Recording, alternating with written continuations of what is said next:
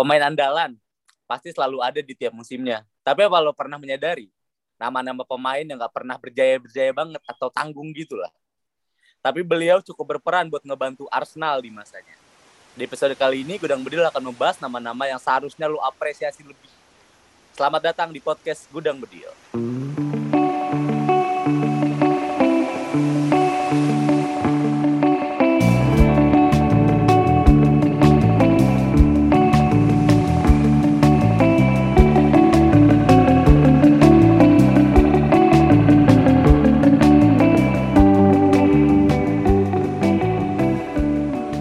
Balik lagi bersama gua Rafli di sini di podcast Gudang Bedil bersama Arya dari Gudang Bedil. Yo, iya. Ini yang punya Gudang Bedil ya sebenarnya. nah, uh, di sini tuh kita nggak cuma berdua. Ada Mas Eno juga. Ayo Mas Eno, dadah dadah. Dadah Gak kelihatan juga sebenarnya ya. Gak kelihatan. Nah, uh, di sini kita nggak uh, usah perkenalan karena udah ada episode khusus yang perkenalan. Nanti dicari tahu aja naiknya kapan. Uh, karena kita langsung rekam dua episode yang satu full ngebahas soal Mas Eno tanya-tanya soal kehidupan Mas Eno kenapa bisa dipanggil chef dan lain-lain. Dan yang satu lagi kita mau ngebahas soal pemain-pemain yang kurang dapat apresiasi dari fans ataupun klub mungkin ya mungkin. Tanda kutip. Tapi ini cuma kesotoyan dari uh, gua aja atau Mas Arya atau dari Mas Eno. Jadi sudut pandang kita bertiga aja. Ya. ya okay. Jadi pemain-pemain underrated.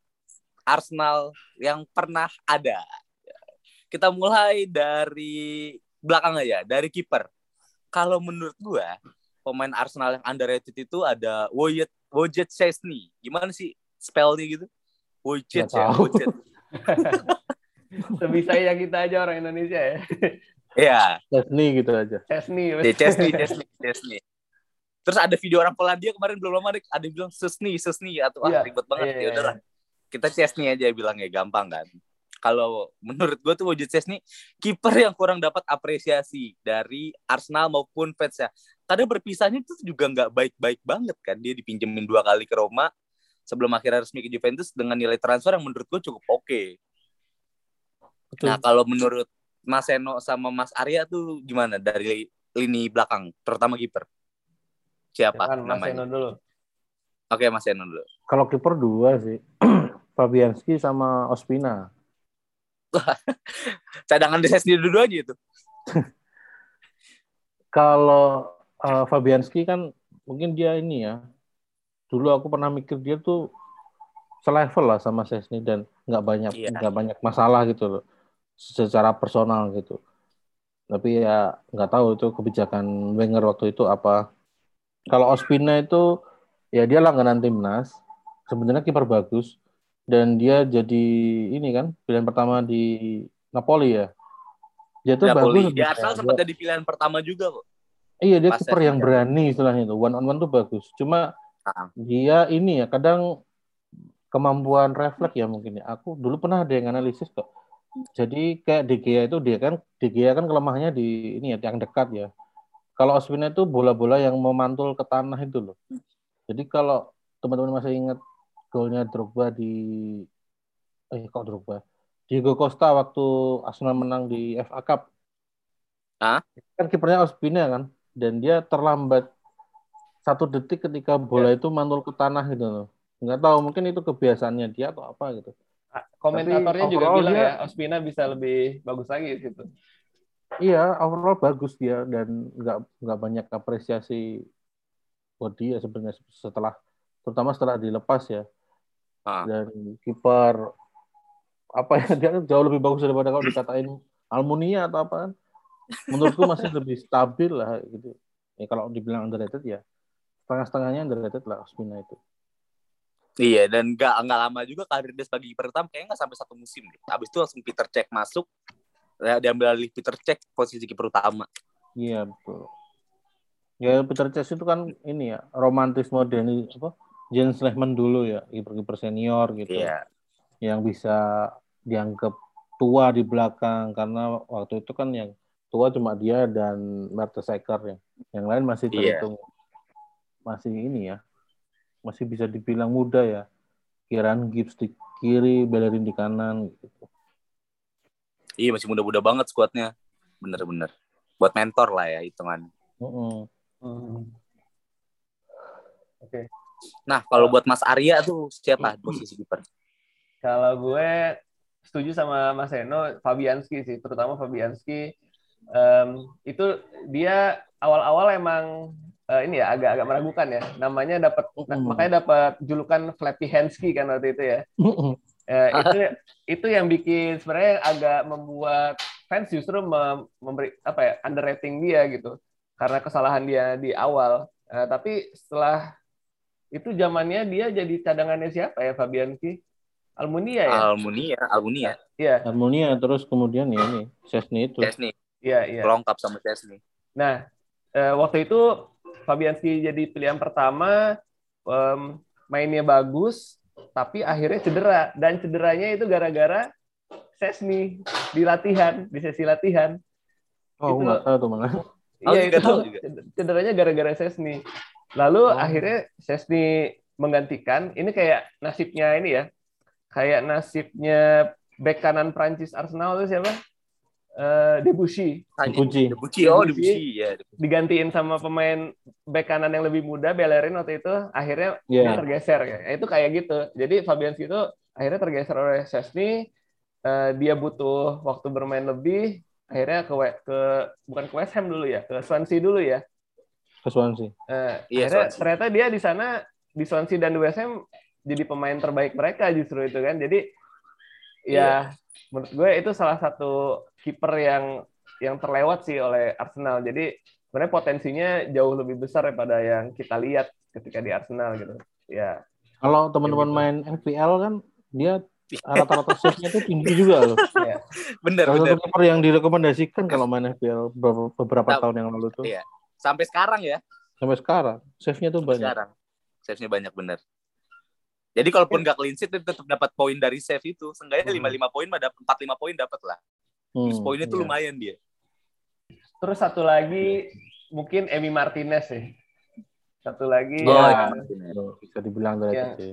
underrated itu Emi Martinez dan kesamaan Fabianski dan Martinez adalah keduanya menjadi pahlawan di FA Cup ya. Hmm, ya karena datanya di situ. Ya. Kecuali mungkin Fabianski di akhir-akhir agak blunder dikit tapi beruntung Iya. nggak gol tapi ya itulah intinya hmm, mereka jadi kiper cadangan yang menjadi pahlawan di FA Cup. Sayangnya? Emi itu jadi mantan yang nyebelin sih. Iya, iya. Ngomongin kejelekan mantan di di belakang itu. Kayak orang habis resign kemudian eh, jelek-jelekin Jelek-jelekin kantor lama.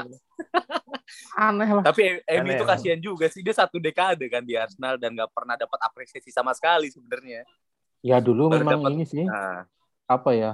Kalau nonton dia main itu jelek. berharap gak keserang lah itu.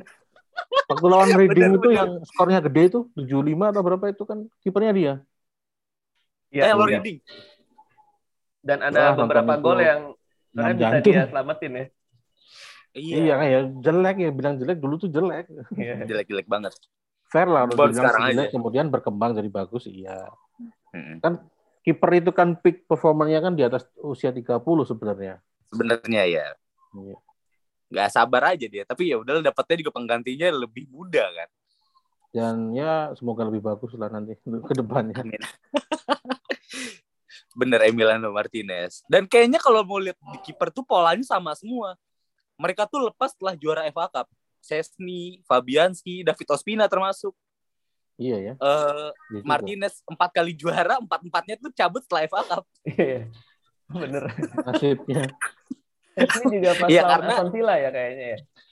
Iya, iya. Iya. Ya biarpun ada yang dipinjemin, ada yang langsung ya. Nah, oke. Empat-empatnya karena ya udah nggak dapat posisi lagi buat kiper liga tuh yang satu musim full dia udah nggak main, dia mainnya di kasta keduanya lah atau ya piala keduanya, FA Cup, Liga Champion mungkin. Gue juga nggak tahu kenapa dulu Wenger mainin kiper-kiper bukan kiper inti gitu buat Liga Champion kan.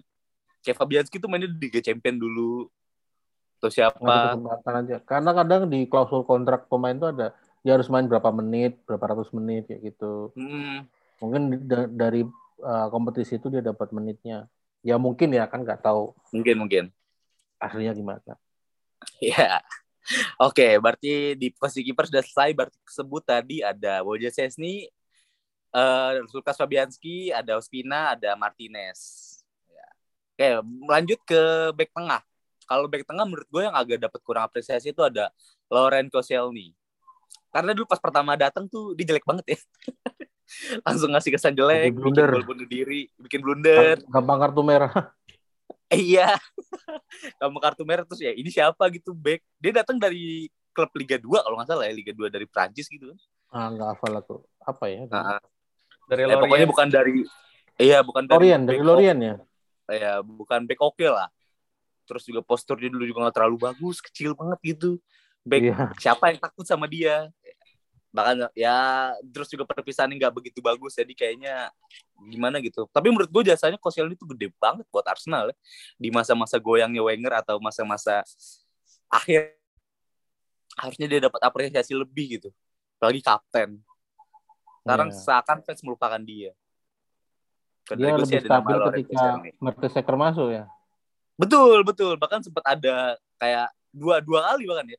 Ketika Mertesacker eh, mereka main bareng tuh Arsenal nggak kebobolan berapa match atau Arsenal longest run gitu. Bahkan sama Mustafi juga ketika di awal-awal sama Unai Emery. Mustafi.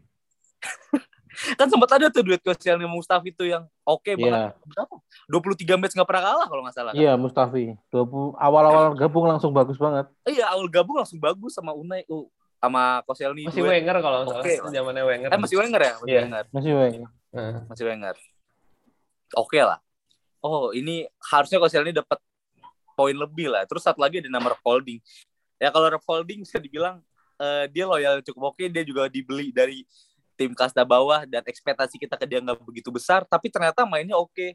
Terutama pas yang dia duel sama dia Diego Costa ya. Diego Costa final FA Cup ya. Iya, final FA Cup. Oh, ini mentalnya oke juga nih buat ukuran bocah kan. Dulu masih bocah, posturnya juga ya nggak terlalu besar dan nggak terlalu kecil. Oke-oke aja lah buat ukuran back.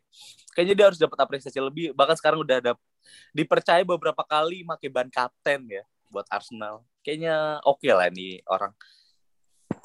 Menurut gue sih harusnya dapat apresiasi lebih nih dua orang nih Koscielny sama Holding. Nah, kalau menurut gantian deh menurut Mas Arya ini siapa harusnya? Back tengah yang dapat apresiasi lebih gitu. Kalau pengen komentar dulu soal Koscielny, menurut menurut gua dia sudah apa ya di rating dengan adil sih, fairly rated gitu. Eh, Hmm. Fans udah ngelihat dia sebagai back yang back dan kapten yang bagus gitu di masa-masa beberapa tahun terakhir di Arsenal. Jadi menurut gua dia nggak underrated sih. Em, Hmm. Ya, jadi fans sudah fans atau pelatih sudah apa ya melihat dia sebagai seharusnya. pemain yang bagus gitu sudah seperti apa ya, dinilai sudah seperti seharusnya gitu. Jadi menurut gua Koscielny sudah pas sih eh, sudah dinilai dengan pas menurut gua. Kalau Rob Holding setuju setuju. Em, walaupun levelnya tidak untuk starting 11 ya eh, dia untuk Ya. sekarang. Soalnya sudah ada dua pemain yang lebih lebih lebih pas lah lebih kualitas lebih bagus tapi untuk seorang cadangan dia kayak ini banget sih eh, kualitasnya udah mumpuni banget lah apalagi kemarin ketika lawan Wolf, lawan eh, sorry lawan siapa kemarin Wolves, Wolves, Wolves. Wolves. Iya. ketika lawan Wolves itu eh, ininya ya eh, kualitasnya kelihatan lah untuk ketika kita bertahan banget gitu ya 10 pemain dia sangat-sangat bagus lah itu sih tapi kalau siapa ya pemain back lain yang menurut gue di underrated itu siapa ya Johan Joru pernah lihat mainnya Johan nggak? Joru Pernah, pernah. pernah tapi agak ini ya agak agak menurun gitu. Mengkhawatirkan juga oh dia. Pernah, Juru- dia di Bundesliga bagus loh. Center Iya, Ross. dia di Hamburg dia, ya, Hamburg ya. Ya nggak bisa dibilang bagus tapi stabil. Oke lah. Ah, ah. Tipe-tipe back dalam kutip semenjana yang konsisten. gitu. Langganan timnas itu. Dan Iya, kadang-kadang modern lagi, juga. bagus buat cadangan lah gitu ya Bagus banget, bener bagus banget. Baru banget pensiun dia kan ya dua tahun lalu atau tiga tahun lalu gitu. Iya. Johan Joro. back modern juga sebenarnya dia. Cuma ya gimana ya kalau di Arsenal? Kalau di tempat lain dia bisa dibilang lumayan. Waktu lawan Manchester City ya yang dia mainnya bagus. Yang ngegolin masih Alex Song sama Nasri ingat nggak? 2000 berapa berarti? Oh, lupa Banner, gol ketiga Banner yang soloran itu dari kiri. Ah, Ingat nggak? ah, kayaknya saya Tahun belum nonton ya? Arsenal. Kayaknya saya belum nonton Arsenal. Zamannya ini sih. Roberto Mancini, eh, bukan ding, sebelumnya. Sebelumnya, sebelumnya. Sebelum Kalau masih ada. Nasri. Hmm. Iya, salah satu golnya Nasri. Oh, iya, ya udahlah. Pokoknya Itu ada backnya Pak. Juru. Johan Joro tuh hitungannya lama juga di Arsenal ya. Dia dari 2005 ya, 2004 gitu. Sampai Waktu comeback. 2012. Siapa ya? Waktu comeback lawan Barcelona kan backnya dia juga. Waktu golnya si Arshavin yang ikonik itu. Iya, iya, bikin dia juga Joro. Dia di big match itu Iya, juga iya. lumayan bisa stand out juga sebagai back. Iya bener, harusnya dia ya Bener. yang dapat. Oh iya benar Johan Joro. Iya, iya. Juru. Iya, iya, iya. Dia juga bagus sebagai ini ya host ya. Di Video-video Arsenal. Iya. Ya untuk pelapis oke lah dia. Menurutku ya. Juan Juru. Sunjana. Iya, iya. Sih, Mas Arya ada nama khusus nggak? Belum kepikiran siapa kali ya? ya, masuk nggak? Siapa? Siapa? Mertesacker masuk nggak? Mertesacker Mertesacker. kayaknya udah di apa iya, ya? dia ada bintang ya. Sudah Hitungannya. dianggap seorang lah yang ya. bagus gitu. Juara dunia. Eh, Juara dunia benar. Jadi nggak underrated Kapten juga pula. Nah, Cuma karena postur dia besar dan terlihat lambat aja. Padahal mah nggak lambat juga. Kaki dia tuh langkahnya panjang gitu. Ya kayak Pablo Mari kan sebenarnya. iya, iya. Pablo Mari versi lebih kurusnya aja. Sayangnya dijual. Iya. Eh nggak dijual pinjemin deh. Pablo Mari Oh, pinjemin. oh loan ya? Oke. Loan, loan. Pablo Mari. Ada nggak Mas Arya apa itu itu aja? Holding Joro. Iya, iya. Holding Joro kayaknya udah udah pas gitu. Oke, berarti kalau starting jadi ada Holding dan Joro ya. Nah, kita geser ke back sebelah kiri. Ini ada nama Kieran Gibbs. Kieran Gibbs itu sebenarnya back yang mengisi masa transisi kita tuh dari eh, siapa tuh dulu back kiri sebelumnya? Cili, Cili- eh, bukan Cilici. Kli- Klisi ya. Asli Cole, asli Cole, asli Cole. Klisi Ah, tuh. Dari- abis Ashley Cole Klisi dulu baru Cilici, gitu. ya, Cilici. Ah. Iya, dari Cilici ke Montreal tuh ada kosong yang nggak nggak bisa diisi lah. Sempat ada nama Andre Santos tapi jelek banget ternyata orang. Itu bukan underrated lagi. Underground rated itu. Ini jelek banget lah. Terus Karen Gibbs ini eh, menurut gua oke lah dia. Cuma bedanya tuh dia eh apa ya? Crossingnya jelek kali ya. Terus sama mainnya lari aja gitu. Tapi Karen harusnya dia dapat apresiasi lebih lah. Karena dia tuh mengisi dan oke lah meng- mengisi posisi yang di sebelumnya diisi dengan level-level tinggi banget kan Ashley Cole, Gael Cilici itu kan back level tinggi lah skala skala timnas eh, oke lah pokoknya terus tahu-tahu eh, beban itu dikasih ke Karen Gibbs yang menurut gua nggak fair aja gitu kalau dia di apa dikasih ekspektasi sebegitu besar dan ternyata permainannya tuh gak jelek-jelek banget sebenarnya menurut gua harusnya dia dapat apresiasi lebih sekarang dia main di West Brom ya masih main gak sih lupa gitu Nggak tahu itu. apa Nggak Australia dia Kieran Australia Gibbs deh. terakhir emang lihatnya di West Jenkinson Brom ya. bukannya ya? Oh, Jenkinson. Jenkinson yang ke Australia. Oh Jenkinson ke Australia Jenkinson Kalau Gitu. Gibbs sekarang di Inter Miami. Oh, Punyanya udah Beckham. Dia nggak sempet eh dia sempat dapat panggilan timnas Inggris atau enggak sih gue lupa kayaknya Pernah. pernah mungkin buat uji coba sempet ya deh. Buat buat uji coba gitu kan berarti kan ini back cukup oke gitu tapi kita seakan nganggap ini nggak ada gitu Karena terutama fans ya gara-gara Montreal itu kita lupa sama Gibbs ya. iya dan maksudnya kelasnya buat back kiri kita tuh oke banget lah nggak pernah nggak oke kan? Iya, sejak, sejak zaman Cole sih. iya Gal Cilici terus langsung Montreal habis Montreal ada Tierney biarpun sempat kolasinak beberapa match. Kalau Sidak bahkan back kiri terbaik Bundesliga kan, sebelum datang. iya benar back kiri terbaik Bundesliga bahkan Iya, pemain terbaiknya ha- apa? Schalke. Eh, Schalke. Schalke. Nggak tahu Gila kenapa Arsenal begitu ya. Kembang cedera.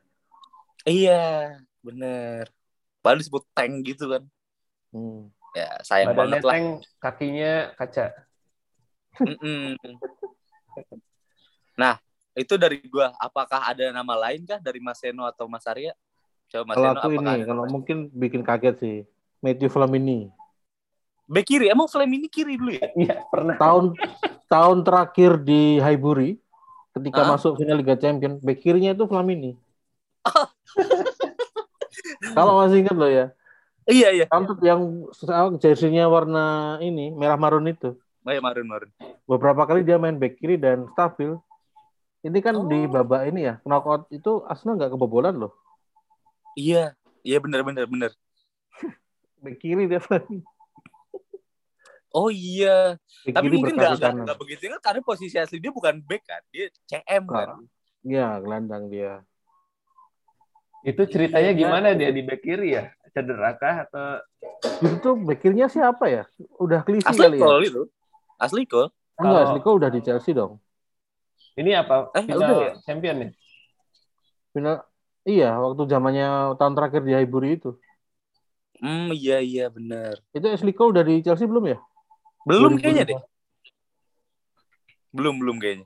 Kayaknya setelah itu ya dia perginya. Coba cek dulu. Kita Asli cek dulu. Tuh tahun terakhir eh udah ke Chelsea deh. Abis itu dia ke Chelsea. 2006 dia ke Chelsea. Berarti habis Iya. final. Berarti abis final. Oh iya iya. iya. Mungkin Mas berarti cedera mungkin ya Ashley Cole sepanjang Cedera, Mungkin mungkin. itu. Karena di final Ashley Cole kan? Iya enggak? Hmm, di final asli gol lupa gitu. Nggak nggak nonton sih lebih tepatnya. Beruntunglah Iya, mereka di yang sini nonton juga. Iya, pertandingannya iya cuma 11 kali main asli gol di musim itu. Nggak tahu kenapa ya. Cedera kali. Mungkin mungkin cedera. Oh, lupa udah Terus lama baru juga. musim setelahnya pindah ke Chelsea. Nah, itu dia back kiri dan bisa diandalkan lah. Oh iya. Flamini. Kaget sih, bener kaget. Soalnya kalau ngomong back kiri tuh back kiri Arsenal tuh bagus-bagus. Iya, bagus-bagus. Nggak pernah jelek. Sampai sekarang. Susah nyari underrated-nya. Bener, ya, cuma kirain Gibbs mungkin deh. Karena Andre Santos sudah nggak masuk hitungan. Jangan, jangan itu. Jangan itu. Nah, apakah Mas Arya ada nama lain kah? Kalau gue setuju sih, Kieran Gibbs itu ya sama sama ya mirip dengan eh, Ashley Cole sama Clichy itu jebolannya Akademi Arsenal kan. Iya. Ya, jadi itu kayak selama belasan tahun kita punya back kiri asli Helen gitu ya. Keren juga itu. Iya. Jadi dari ya dan dia mungkin sebenarnya nggak mungkin dia atau Arsene Wenger sendiri nggak nyangka ba- bahwa Montreal akan menggeser posisinya Clichy soalnya gue ngelihatnya waktu itu Montreal itu sebagai cadangannya Pelapis. Gibbs gitu ya pelapis Ya. dan itu karena Andre Santosnya jelek banget jadi ya itu langsung langsung nyari cadangan lagi gitu kan ternyata Montreal Iya. sangat, sangat sangat bagus solid Em, dan jadi tergeser gitu tapi Gibbs sendiri Iya. menurut gue dari sisi defensifnya bagus sih dia apalagi punya beberapa penyelamatan atau tackle yang Iya, benar. menentukan gitu pas eh, Arsenal di pertandingan terakhir atau apa ya dia punya tackle penting untuk apa supaya menjaga kemenangan Arsenal waktu itu jadi Iya. itu gue sih yang paling inget dari Gibbs lawan apa gue lupa ya pasti yang pasti di akhir-akhir ini lah di akhir musim Ya kalau yang paling kita ingat yang kartu merah tanpa bersalah dia lah. Lawan Chelsea ya. iya. Pembantaian di Itu. Stamford Bridge. oh berarti back merah. berarti back kiri underratednya bukan Kieran Gibbs Chamberlain? Monreal. Chamberlain. Iya, Ya, Monreal juga pantas masuk sih kalau hitungannya global ya. Ah. Ya stabil banget dan nggak diduga-duga kan. Jadi Ah, bagus tapi kan datang di akhir kita, oh, datang di penutupan jendela transfer kalau nggak salah ya. iya musim dingin tapi dia. dingin Ditelepon Cazorla pagi-pagi. Terus gabung. iya bener. Itu Gila. juga Malaganya udah mulai kayak udah mulai apa? Chaos tuh udah mulai wah duitnya nggak cukup kayaknya. Apalagi ternyata bagus malahan. Iya benar benar. kayaknya apresiasi terbesar ya apresiasi ke Monreal tuh cukup besar lah. Kalau ke Gibbs tuh apresiasi terbesarnya tuh apa selain dapat nomor punggung tiga? Dan itu di goal performa udah jelek. Pas dapat nomor punggung itu.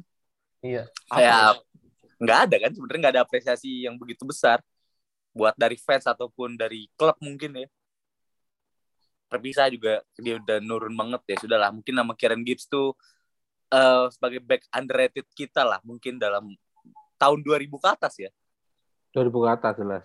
benar 2000 ke atas nah kita bergeser ke sebelah kanan kalau sebelah kanan. kanan. tuh ada nama itu tadi yang sudah tersebut juga ada nama Callum Chambers sebenarnya bukan bek kanan murni sih tapi karena di Arsenal mainnya mayoritas di bek kanan kayaknya dia sih soalnya dia tuh di musim kemarin ya terutama musim kemarin tuh dia dapat posisi inti kan buat di bek kanan Hmm. setelah performa Bellerin yang naik turun, terus juga Cedric juga ternyata nggak begitu nyetel.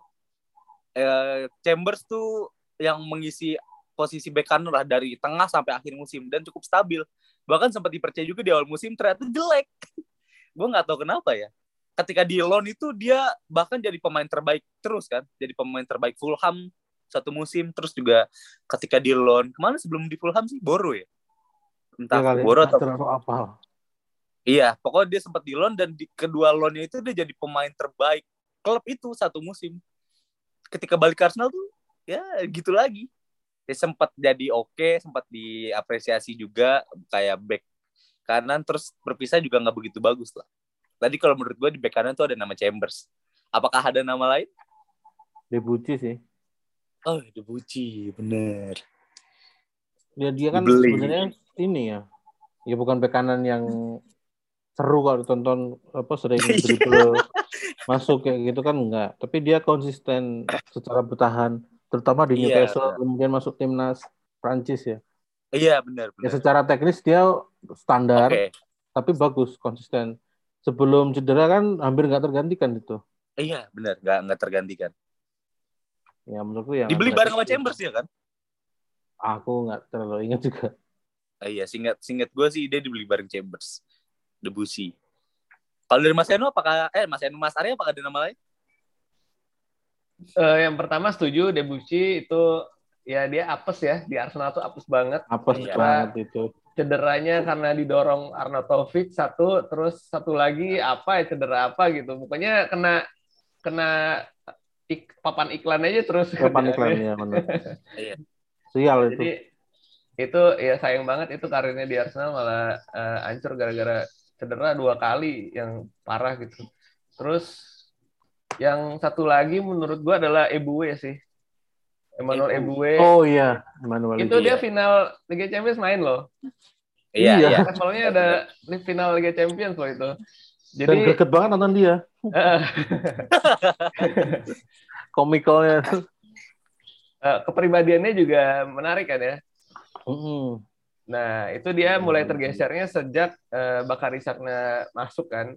Iya. dan eh, dari situ performanya juga anjlok banget apalagi dia dibully fans sendiri kan waktu itu ya di dibu sama fans sendiri se- ketika ngedorong pemain Liverpool ya di kotak penalti Arsenal waktu itu menit-menit terakhir Iya. Arsenal oh punya yang tiga sama ya? Penalti menit akhir tuh ya?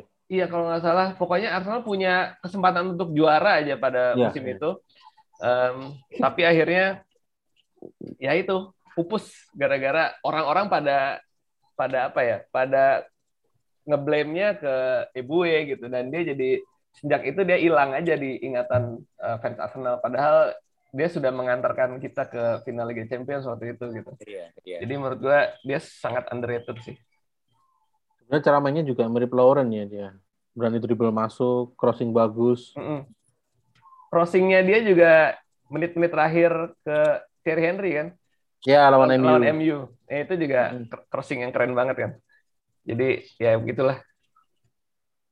Bener sih, eh boy. Mm. Ibu, iya. Saya belum menonton pertandingan itu jadi saya tidak bisa menyebutkan. Oke, kita maju ke lini tengah. Lini tengah tuh kalau langsung sebut tiga aja ya. Kalau menurut gue tuh ada nama Cokelan, ada nama Cokelin atau siapalah, gimana spellnya lupa. Ada Elneny sama ada Ox. uh, kalau dari gue kenapa Cokolin waktu itu ada satu musim tuh di mana Cazorla dan Cokolin tuh nggak tergantikan bahkan mereka tuh nggak cedera sama sekali ketika di musim itu terus kita sempat jadi runner up di liga Iya. Hmm. iya itu wah bagus banget lah Cokolin terus El Neni juga uh, kenapa nggak bisa nunjuk performa terbaiknya sebenarnya di Arsenal padahal di klub sebelumnya itu Basel dia wah banget bahkan di timnas Mesir tuh dia juga oke kan Mm-mm. kemarin pas Piala Afrika dia juga sempat berapa kali jadi player of the match. Eh, mungkin di Ars- di Arteta juga sempat jadi beberapa apa, pemain yang cukup dipercaya di beberapa match sampai fans kesel sendiri kenapa El ini main lagi. Terus satu lagi Ox Ox itu dia nggak pernah dapat posisi terbaiknya ketika selama main di Arsenal. Ah, Salah satu alasan terbesar dicabut kan itu juga. Bahkan pertandingan terakhir ketika Arsenal dibantai lawan Liverpool tuh Ox tuh main di bek kiri. Gue inget banget. Hmm. Itu kenapa kayaknya ya mungkin kita nggak pernah melihat permainan terbaik Ox di Arsenal selain karena cedera ya. Karena Wenger nggak pernah main di, di posisi aslinya. Sama kayak kasusnya di Maitland Niles. Jadi kurang lebih begitulah. Nah, apakah ada nama lain buat di gelan, apa lini geland, apa, gelandang entah gelandang serang atau bertahan? Coquelin aku setuju sih. Terus ada Denilson. Danielson, iya Hmm. Danielson. Tukang jogging. Ya kan ini ya. Sempat ada uh, momen ketika fans itu berharap uh, Arsenal tuh punya pemain yang bisa mendekati levelnya Fabregas gitu. Dan Iya. itu harapannya ke situ ke Danielson itu. Danielson. Dan beberapa kali main itu kalau waktu dia waktu di peak, peak performanya ya bagus. Golnya ke gawang Everton misalnya kayak gitu. Yang tendangan jarak jauh itu terus selebrasinya yang ikonik itu. Ya itu punya semua semua teknis tuh punya sebagai gelandang berta, bukan bertahan ya dia. Gelandang lah ya. itu. Cem. Ya tapi masalah uh, orang-orang Amerika Latin itu klasik lah kayak uh, adaptasi, kemudian nggak cocok sama kulturnya kayak gitu. Akhirnya kan nggak berkembang dia. Iya. Tapi menurutku Umur dia pendek juga di Arsenal ya. umurnya pendek banget. Padahal dia secara kualitas oke lah, tapi nggak berkembang sayangnya. Mm-mm. Ya kalau mau disebut underrated agak susah juga sih, tapi ya kalau underrated mungkin Coquelin itu yang tiba-tiba dipulangkan karena krisis gelandang dan ternyata cocok dengan Cazorla. Iya, satu gitu. itu sih, cocok. Ah. Coquelin. Danielson. Kalau Mas Arya? Kalau gue em, setuju semua, eh, terutama Kokelin ya. Kokelin itu em, ceritanya tuh ini banget sih, em, keren banget gitu. Soalnya dia sempat dipinjemin, terus akhirnya karena krisis tadi ya, dia masuk Hmm. langsung Pulang. mainnya bagus banget gitu. Padahal sebelumnya dia udah kayak udah kayak mengultimatum kayak dia kalau nggak dimainin lagi mending keluar aja gitu kan. Iya. Iya. Jadi ketika akhirnya dipercaya sama Wenger, dia cuma beberapa kali kan cuma sebagai pemain di pramusim doang kan, mainnya di Iya. pramusim, Iya, iya. Terus dipinjamkan. pinjemin. Pinjemin pinjem tahu lah pinjem pinjem. Akhirnya ketika dapat kesempatan dia langsung ngambil itu dan itu sih bikin kita sangat-sangat ini ya. Kan dia juga produk akademi juga ya. Jadi Iya. fans punya eh, punya hubungan yang lebih lebih dekat lah dengan Kokelin gitu kalau untuk itu. Tapi yang bikin dia akhirnya underrated ya dia emang bukan pemain yang apa ya main menonjol gitu ya. Dia kayak Iya. kalau dia ada mainnya oke, kalau nggak ada itu baru kerasa dia pas ketika nggak ada. Jadi itu yang bikin dia underrated. Dan dia juga nggak pernah nyetak gol buat Arsenal ya kalau nggak salah. Kayaknya sepanjang ya? karir dia baru Belum pernah. gol. Eh, belum pernah. Nyaris-nyaris doang. Tapi ketika dia pindah ke Valencia kalau nggak salah ya dari Arsenal ya, juga. itu Iya. berapa pertandingan langsung nyetak gol dia di sana. Eh enggak enggak, Cokelin belum pernah cetak gol, dia baru cetak satu gol seinget gua setelah lepas dari Arsenal. Iya, pokoknya Dia, dia belum beberapa pertandingan langsung ada atau enggak di musim itu dia langsung nyetak gol gitu di, di Iya. Valencia kalau nggak salah. Jadi ya, lucu banget. Ya itu sih Coquelin salah satunya. Terus El Neni juga bisa dibilang underrated di awal-awal sih. Jadi di awal-awal itu kan dia udah dapat Player of the Month ya, Arsenal Player of the Month berapa kali tuh? Dua kali kalau nggak salah. Dua kali. Setelah dua kali, dia dua kali. di bulan dia direkrut dan di bulan berikutnya atau dua bulan berikutnya gitu. Pokoknya di musim itu dia dapat Player of the Month dengan apa ya? Dia lebih ke ini ya, lebih ke gelandang pekerja keras gitu ya. Iya. Dibanding ke distributornya gitu. Jadi saat itu mungkin dia cocok dimainkan tapi untuk sekarang dia emang ya gitu kayak holding ya lebih ke cadangan Buat gitu backup. ya. backup doang gitu dan gaya Main bagus tapi nggak punya kelebihan lah. nah, gitu. Iya. Jadi, jack of all trade gitu ya istilahnya semuanya rata-rata gitu Rata-rata. Mm-mm. jadi ya bagus sih kalau kita kalau dia betah gitu ya kita butuh cadangan yang nggak neko-neko nggak pengen dimainin terus tapi nggak protes pengen keluar gitu kan ya dia cocok banget gitu tapi ya mungkin ekspektasi eh, Arsenal atau fans sekarang ingin lebih dari yang seperti itu jadi menurut gue ya emang underrated sih Ada satu lagi gelandang tapi agak lama sih. Siapa? Yaitu Edu sendiri. Ah iya Edu. Jadi, Pernah nonton Edu main nggak? Eh, Tidak. Lama Aduh. banget. udah Jadi udah lupa ketika- mainnya Ketika didominasi Vieira sama Gilberto kan cadangannya itu nggak banyak ya gelandang itu. Mm. Salah satunya Edu. Dan ketika dia main itu dia bisa diandalkan. Kaki kirinya tuh bagus. Oh Bahkan di tahun Invincible kan dia juga ada sebagai cadangan. iya iya. Dia salah satu taker free kick ya Iya, waktu juara di kandang Spurs kan dia bikin gol. Kalau nggak salah ingat ya, dari corner kick. Dia atau Pires ya, lupa deh. Pokoknya dia bisa diandalin lah kalau main itu. Tapi nggak padahal nggak kan- nggak nggak nuntut buat main ya. Oh, aku kurang tahu juga. Waktu itu kan sangat bergantung ke Gilberto dan Vieira ya. iya Iya. Nah, cadangannya ini siapa? Tapi ternyata Edu bisa dipercaya lah. Menurutku dia mirip-mirip El Neni, tapi dia punya kemampuan umpan terobosan yang lebih bagus lah. Gitu. Rata-rata gitu, tapi bisa diandelin lah. Gitu. Iya. Kalau yang ini kan umpan sebenarnya bagus ya Elneny, tapi nggak tahu kenapa di Arsenal tuh.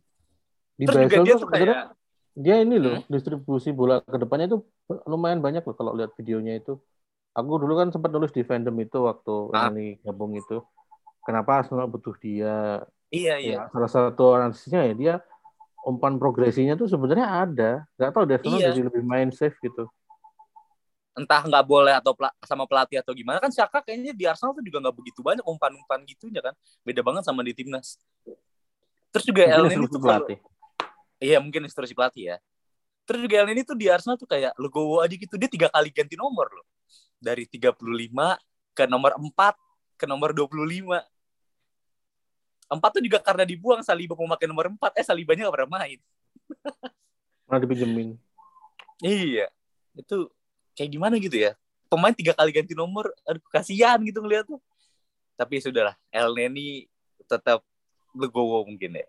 Kalau kalau Itu gitu tadi. tadi karena udah nyebut Edu, gue juga pengen eh, nyebut temannya Edu di bangku cadangan itu Ray Parlour. Siap. Oh, Ray Parlour. Ray Ramport Valley. Iya. Itu juga eh, cadangannya Vieira dan Gilberto kan dulu. Iya. Iya. Juara FA malah dia bikin gol kemenangan. Iya iya. Iya. Di di era Invincible itu kalau nggak salah mainnya begitu saking dikitnya dia apa eh, di pe- beberapa pertandingan terakhir sengaja dimainin buat dapat medali. Dia dapat medali. Iya. Iya, medali. Oh iya ya, Ray Parlour. Parlor, parlor. Tukang mabuk. Iya. Bisnis bir sekarang dia kan. Iya. Benar, parlor. Oke. Itu tadi karena gelandang sudah, kita maju ke lini serang. Lini serang tuh sebenarnya eh, nama ini lagi naik-naiknya nih. Ada Giroud. Kalau menurut gua. Tapi dulu pas di tuh kayak kita nggak mengapresiasi dia sama sekali. Loh. Bahkan ketika dia main, ngapain sih dia main gitu. Nggak tahu kenapa ya. Padahal di Arsenal tuh gol dia tuh lumayan. 102 singkat gua. Atau 101 gitu selama di Arsenal itu kan gol yang banyak buat dalam kurun waktu berapa? 7 atau 8 musim Hmm. dengan striker bisa dibilang striker kedua ya. Bukan pencetak gol utama Arsenal. Gol dia banyak, banyak lumayan banyak.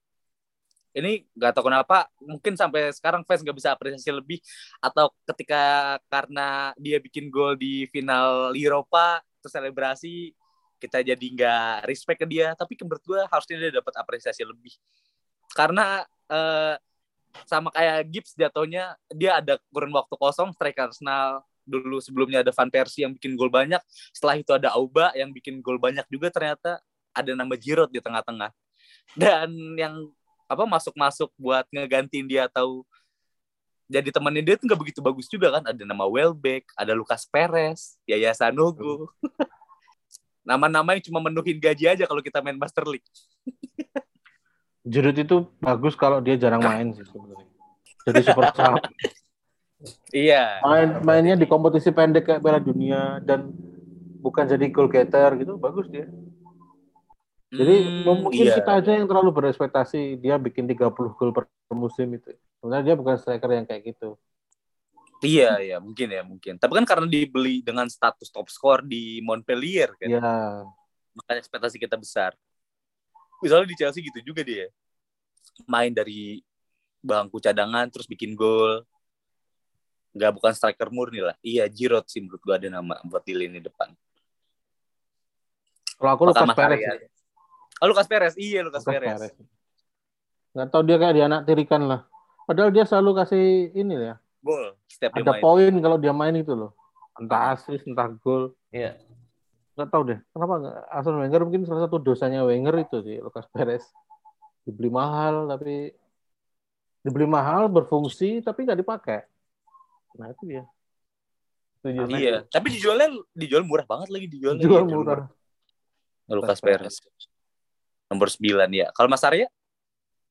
Sama, Lucas Perez itu nggak ngerti sih kenapa Wenger nggak ngasih dia kesempatan main lebih banyak. Bahkan dia sempat nyetak hat-trick ya di Arsenal. Sempat, sempat, sempat.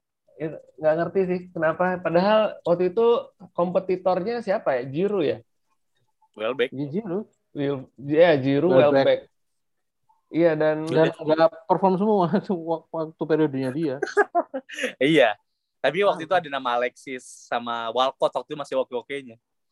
Ah, Walcott udah enggak sih. Alexis oke kan di sebelah kiri ya. Iya. Itu Iya, sampai kayak- sekarang belum kejawab loh itu misterinya kenapa Wenger nggak pernah percaya ke Lucas Perez itu. Iya benar benar. Gak Di sampai dua musim kan dia. nggak ada kalau nggak salah. Iya di bukunya Wenger gak ada juga ya. itu kalau Keren banget masuk ke skuadnya Arteta sekarang kayaknya dia cocok banget. Dia kayak tipe Iya, pemain pekerja keras gitu loh yang eh, apa? Yang rajin pressing kayak gitu-gitu. Ya bener, malah Hmm. setuju. Jemput bola juga. Hmm. Iya. Sayang dia ada ya di zaman Wenger yang beda banget ya mainnya. Dan satu Pemain lagi di momen yang salah ya. iya iya. Iya. Satu lagi mungkin Joel Campbell ya. Joel Campbell setuju aku. Joel Campbell. Joel Campbell. Karena Iya. masalah visa gak sih dia makanya diribet main. Nggak, tahu itu itu kan karena itu ya emang karena masalah eh, izin kerja ya.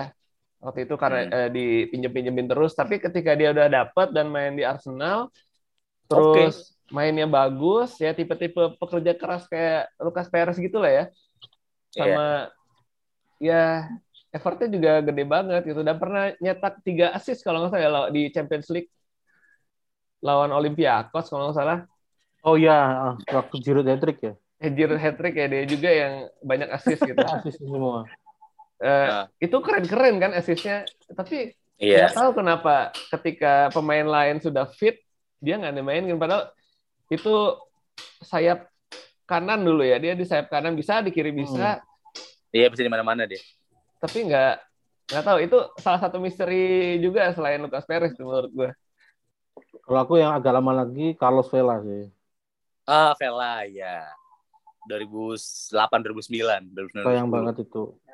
Zamannya Edu Eduardo itu juga Mm-mm. ah sayang sekali. Nggak berkembang. Carlos Ah, Iya. Tapi sampai sekarang tuh juga ya rata-rata air aja dia nggak pernah Mm-mm. perform banget sebenarnya. Bagusnya di kompetisi Amerika kan. Iya. Carlos Vela, Giroud, Joel Campbell, iya. Buat lini-lini depan tuh ada nama-nama itulah. Tapi sebenarnya yang paling dilupakan tuh kayak tadi Joel Campbell ya. Joel Campbell Iya, tuh entah kenapa apa masalahnya kita nggak tahu juga. Itu kalau sebelum sebelum ada nama Kante itu ada Joel Campbell yang selalu senyum. Nggak pernah Gimana? susah ya. iya nggak pernah susah gitu bukannya bahagia itu Joel Campbell. Main mainnya oke okay, bener. Iya kenapa ya bener. Jadi pendek juga karir dia kan cuma semusim atau dua musim gitu. Habis itu di ke klub Italia. Kan dipinjamkan sih. Hmm. uh -uh. iya dia negaranya mana sih? Uh, ini dia. Yang waktu Inggris Italia Uruguay segrup apa? Costa Rica ya? Costa Rica. Oh Costa Rica. Nah 2014 tuh dia bintang juga tuh di Piala Dunia Costa apa? Piala Dunia 2014 Costa Rica juara grup. Inggris Italia Uruguay. Tidak Gila. berbicara apa pun iya oke okay. itu tadi kita sudah menyebutkan nama-nama pemain yang underrated yang kurang dapat apresiasi lebih dari fans ataupun pelatih ada banyak banget bahkan mungkin lu beberapa di antaranya nggak tahu tadi udah ada tapi kalau menurut lu yang udah denger episode ini sejauh ini ada nggak nama lain yang belum kita sebut tapi pantas buat dapat apresiasi lebih gitu atau pemain-pemain underrated lainnya oke okay. Uh, eh, terima kasih banyak nih buat Mas Eno yang sudah hadir di podcast Gudang Bedil terima kasih sudah diundang episode kali ini uh, buat Mas Arya juga yang punya platform ini. Oke. okay. Thank you, thank you. Tadi ah uh, makasih yang udah mendengarkan sejauh ini buat lu pada yang udah dengar jangan lupa share tag kita di Twitter ataupun Instagram sekarang udah ada juga Gudang Bedil sama Cam Rafli. Uh, udah sekali lagi terima kasih banyak. Uh, sampai jumpa di episode podcast Gudang berikutnya. Dadah. Bye. yang